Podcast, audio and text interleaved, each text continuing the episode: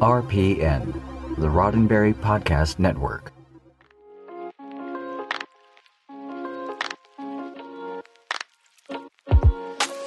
Every Star Trek fan came to Star Trek in their own way. Each of us has a tale to tell about how we found Star Trek and why we stayed.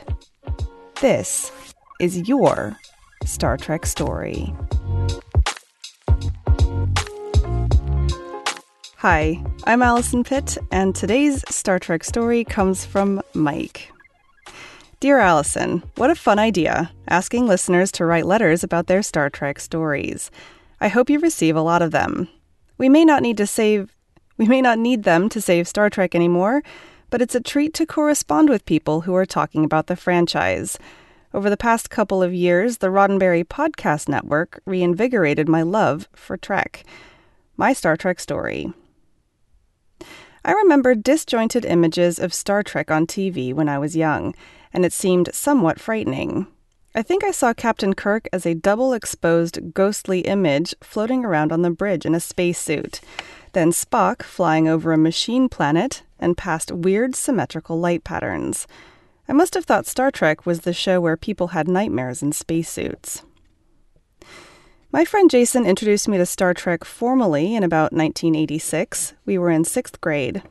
Again, he showed me bits and pieces.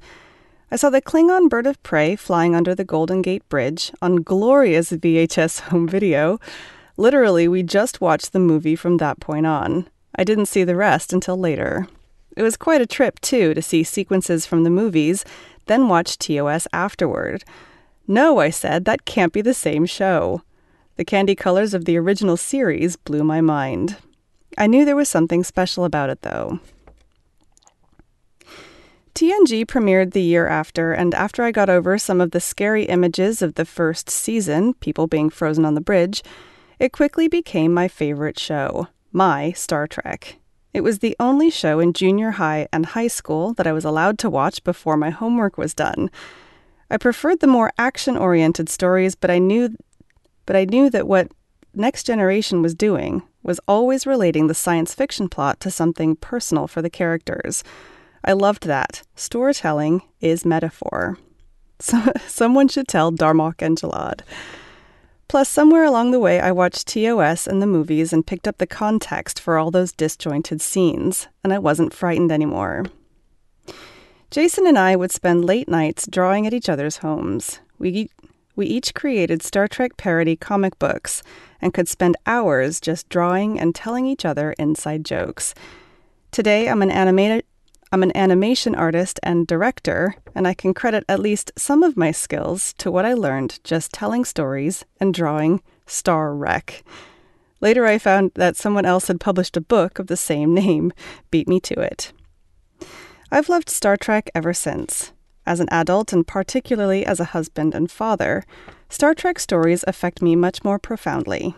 I love the stories of self-sacrifice, of staying true to one's beliefs, and wrestling with moral questions. Star Trek is deeply special. It begs us to understand one another, treat all life forms with respect and love, and strive to be better. I don't know of any other series where the fans get together and seriously ask, how do we get there? Thank you, Michael.